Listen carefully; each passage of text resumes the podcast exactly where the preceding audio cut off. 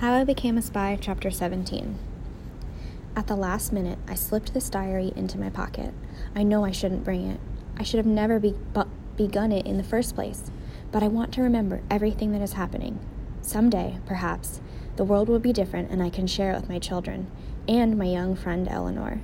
She dreams of her own adventures, I know. She did think of you as her friend, Eleanor, I said. Eleanor nodded her nodded, her face flushed with pleasure. Oh, listen, Violet mentions my father in the next part. When I first approached Dr. Shea about how I might volunteer, he made it clear I shouldn't say anything to Eleanor. And then he slipped me a piece of paper with a single name on it. He warned me not to tell even him not to even tell him anything more. I never spoke about my interviews. I'm sure he guessed, but I never explained why I couldn't tutor anymore. I expect it's not easy for Dr. Shea to raise a daughter like Eleanor, she sees more than you realize. That's another reason I left without saying goodbye. I worried she would see through any lie I might have spun. And now the moment has come. I am at the airfield waiting for darkness, and my training has led me here. After tonight, I will only write in cipher. I'll keep this tiny notebook hidden. If I'm ever in danger of being caught, I'll burn it. Socks, hat, dress, coat. Getting the, the right clothes to live in occupied France turned out to be much harder than I imagined. I even tore out the English labels from my underwear. Luckily, I still have a coat and a hat I brought in Paris. I bought in Paris before the war. Shoes were the worst. English shoes give you away.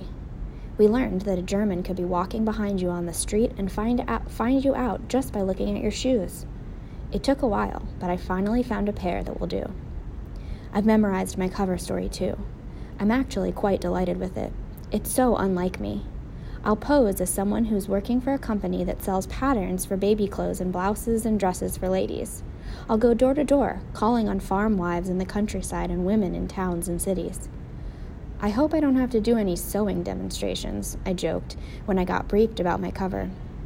I love nice clothes, but I haven't ever been good at making them myself. I was given a sample booklet illustrating the garments and even a few printed patterns in French. If I get stopped by Germans, I'll have something real to show them. It makes sense in another way, too. Women are especially suited for SOE work because most young men serve as soldiers or work in war munitions factories. German officers are more likely to be suspicious of a young man walking about in the middle of the day. My cover will hide my true work as a messenger for Maurice, not his real name, of course. Maurice is the head of our Mar- Maquis, the local French resistant network. Maurice is a wily character. He's an old hand at this business. You can trust him, my instructor said. Up to a point, that is. Why wouldn't I trust him? I asked, alarmed. You should always be on your guard, he explained. There may be well and may well be informers in the villages. We've heard of resistant resistance networks being infiltrated by enemy agents, and people can change sides. Can you be trusted?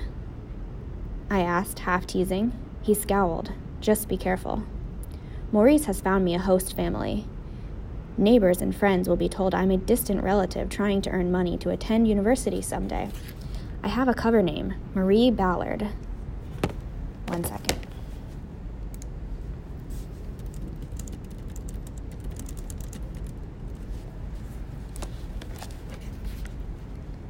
I'll have to get used to being called Marie. I have a code name too, of course, but I won't write it here. My duties will include making weekly reports to London on our sabotage activities and on German troop movements in the area. I'll code my reports myself, then bring them to Philippe, our radio operator.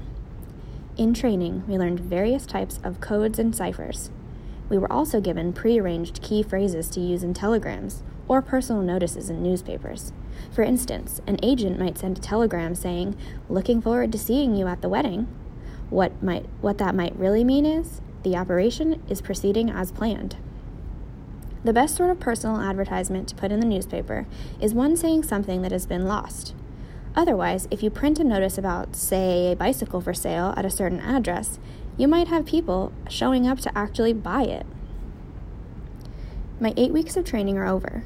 It was harder than I imagined, especially the parts on how to use dynamite and explosives. But the most terrifying thing of all was practicing the parachute jump.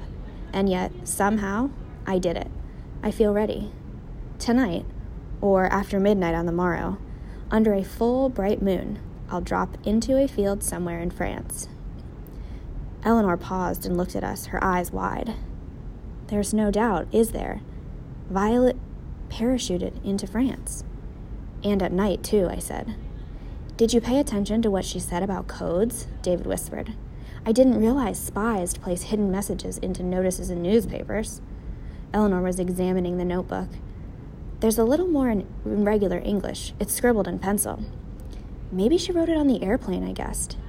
They might not have let her bring in her bring an English made pen with her. It sounds like any tiny small thing could give an agent away.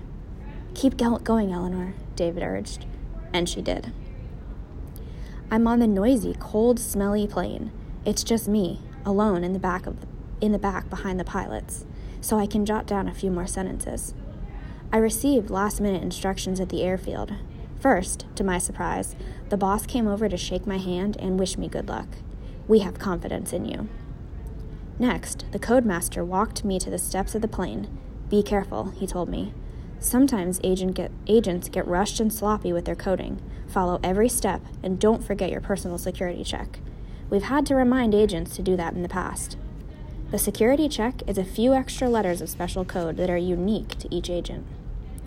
I promised. Remember, I did well on my coding, better than parachute jumping practice. We've been in the air for an hour now. The English Channel looks silvery in the moonlight, but I know the seas are much rougher than they look from here. And sometime, sometime soon, perhaps, hundreds of ships carrying soldiers will journey across these waters to liberate all of Europe from Hitler's grasp. The moon is playing peekaboo, peeka, peekaboo with rolling clouds. I hope the pilots can find the right field. I repeat the instructions to myself. There are two ponds on this farmer's lands.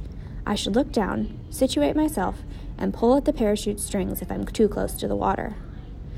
Beside me sit two bags with my clothes and supplies. One of the pilots will drop them out after me. There are explosives too. The secret word for this chapter is buffalo. And I'm carrying a lot of French money. It'll be used for bribes and to help members of the Marquis, the Maquis, with food and lodging costs. Out the window, the clouds are dissipating into thin wisps. Soon we'll be over land where the rivers will shine like silver ribbons in the dark landscapes. It's time.